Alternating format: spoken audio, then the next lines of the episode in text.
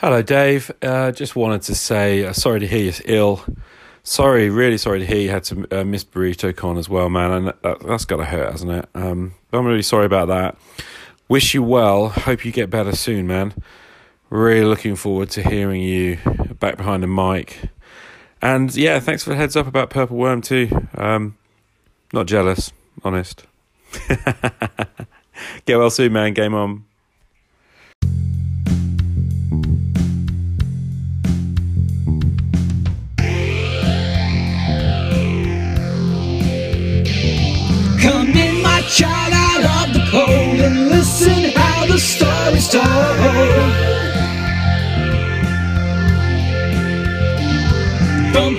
Tales to happenstance, the dice roll every random chance. Take off your coat and stay a while, we're rolling that d percentile.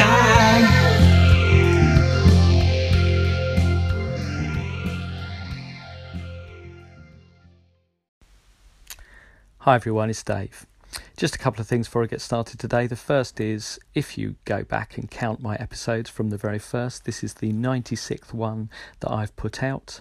So I'm coming up for episode 100 sometime soon, and I've decided to drop the seasons thing. You'll have noticed throughout season two, uh, I've labelled things in all kinds of funny ways Arneson month, bonus episodes, and stuff like that. I've decided to just go back to the numbering the other one is you may have caught the first episode of Purple Worm. If you haven't, look it up on Anchor. I'm not sure if it's on iTunes or Spotify yet. But Purple Worm is a collaborative venture between myself, Pete Jones of Dragons Are Real, John Allen, Large of Red Dice Diaries, and Colin Green of Spike Pit. Uh, I hope you'll enjoy it. Um, and if you do, feel free. I don't know how many call ins we're going to play on that show. So if there's a thing you want to discuss, then feel free to call in to any of the associated podcasts, including my own, if you want to pick up something from Purple Worm. Oh, thanks to Che for the good wishes there, which I added in afterwards, of course. Cheers very much, and I'm feeling a heck of a lot better. Thank you. So this is all call-ins today. These goes go back either to the interview that I did with Griff Mon Morgan III. Please do go back and have a listen to that if you haven't heard that. You need a bit of time, um, but that was my I think that was my most significant contribution to Anchorites Appreciate Arneson Month. Uh, I did a follow-up episode responding to some call-ins, and here are some further responses, starting with Rfed. Rfed here. Just been listening to the interview. Uh, it's took me a while to to finish it because it was quite long, but um, it it made me think about my wargaming um, in the beginning with my brother. Um, we we did sort of um, Napoleonics and American Civil War down a, a sort of gaming club. Um, we did the Warhammer sort of fantasy stuff more at home, but it never really come across that it was anything like role playing to me, and I couldn't really see how they sort of fed into each other.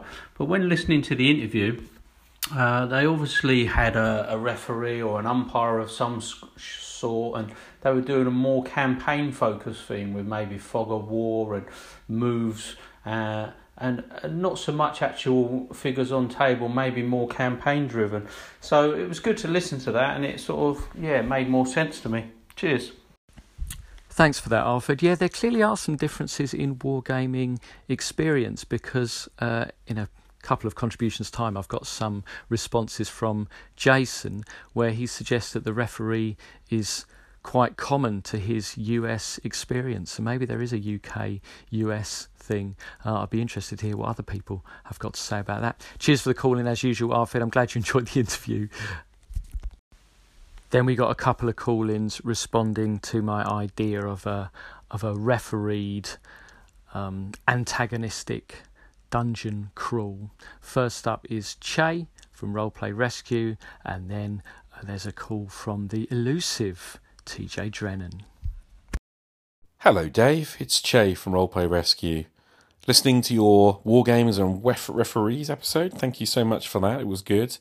Um, you know what? I have played a game in which the players uh, split into two groups. One group took on the denizens of a dungeon. Uh, I think it was a group of orcs, and the others took on the fort, the invading adventurers. We gave the orc side the map, and they were allowed to spend some time prepping their dungeon for invasion. They knew full well that humans were coming to exterminate.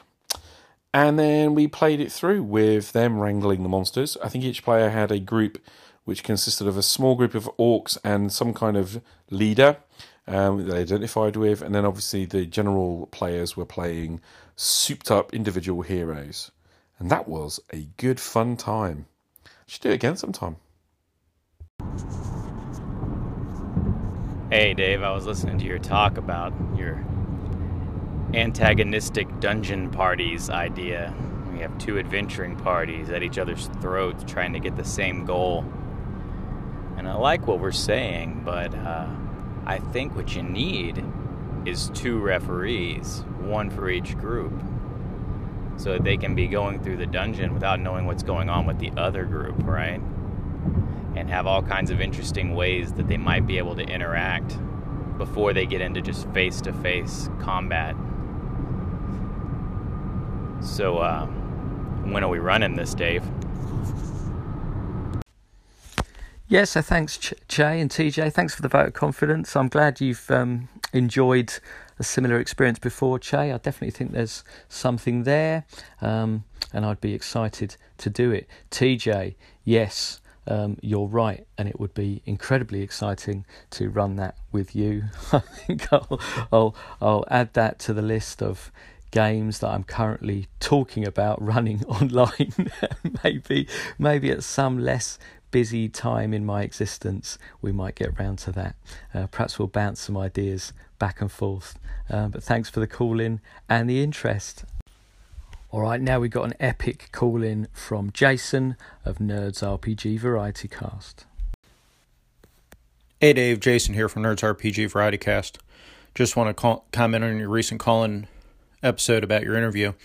Colin wasn't real familiar with seeing referees in war games. I wonder what Che's experience with that is. Here in the states, it's super common.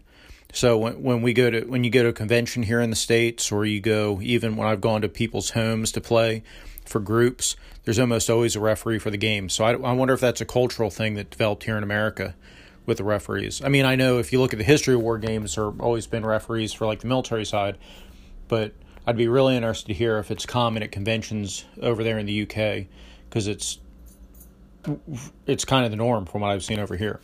So I'm gonna probably have a couple Jacksons in here. I've got s- some other thoughts I want to give you.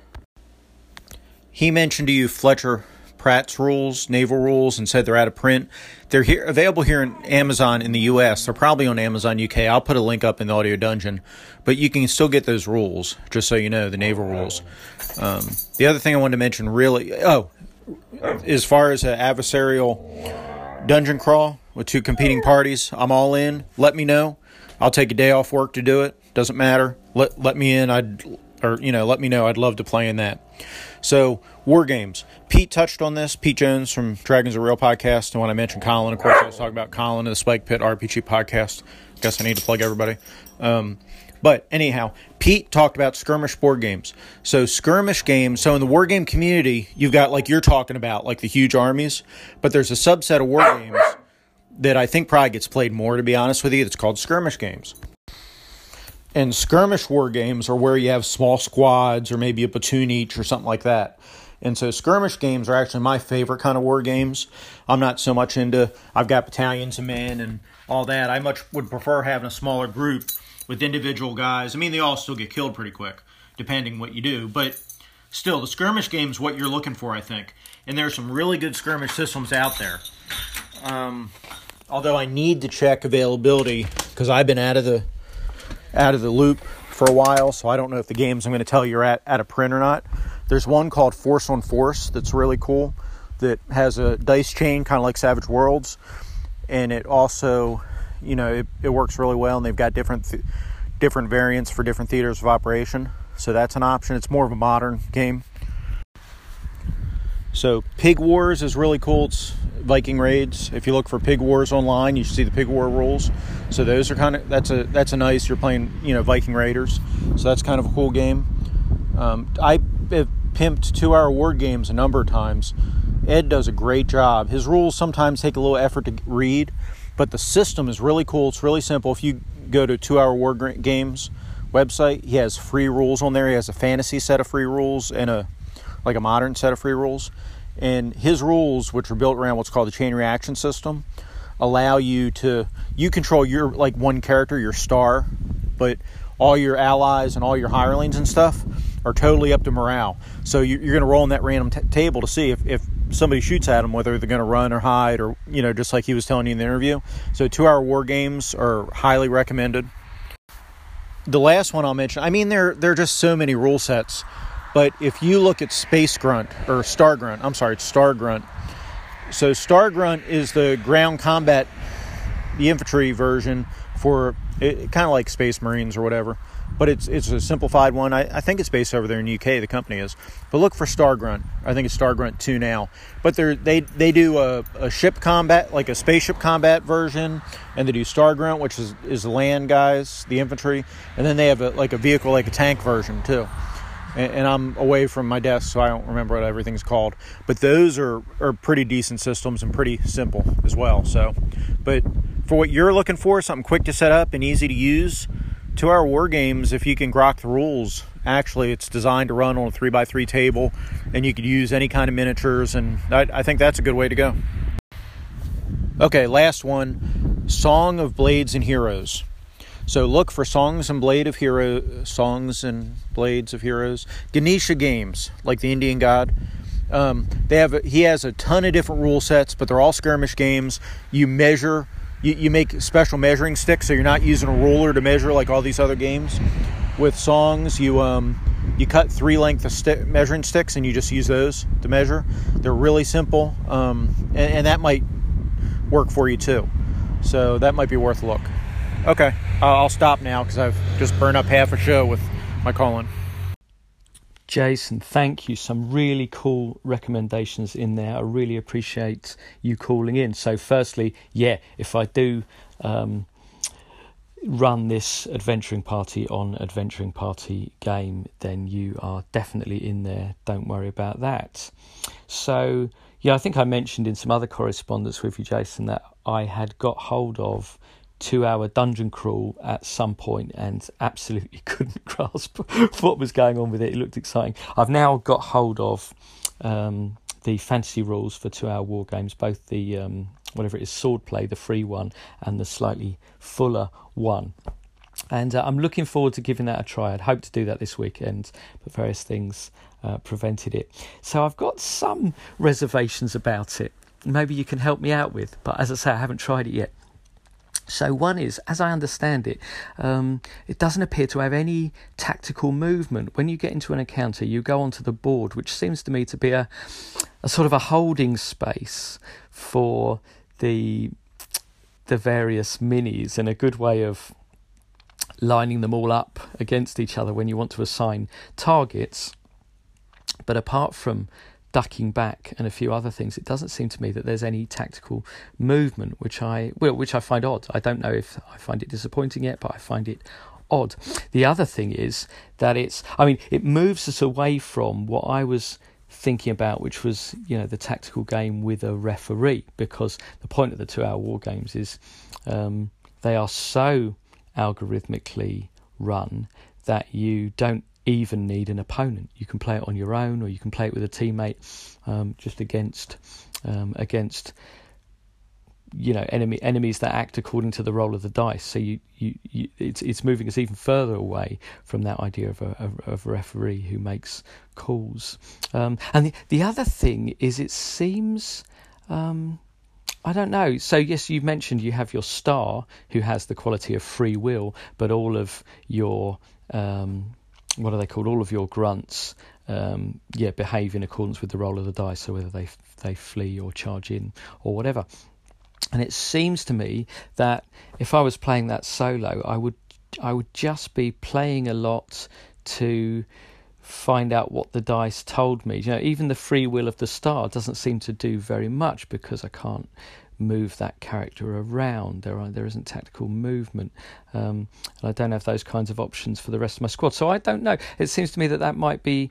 Um, that might be too simplified for me, or maybe there's something about the play and how it plays out that I haven't grasped yet. But I'm looking forward to trying that. I will do that first, as I say, because that's something I had some exposure to, although I hadn't realised until I started looking it up that I already had the two-hour dungeon crawl, uh, and then got hold of the other stuff, and then I'll start working through some of the other suggestions. Because yeah, I do crave a nice, simple pick-up skirmish game that I can hopefully get the kids into. Um, but yeah, thanks for the call in as usual, Jason. Really enjoyed that, and I'll look forward to following that up. Thank you for listening. If you'd like to contact Dave, please leave a message on Anchor, email dpercentile at gmail.com, or find him on Twitter at d underscore percentile.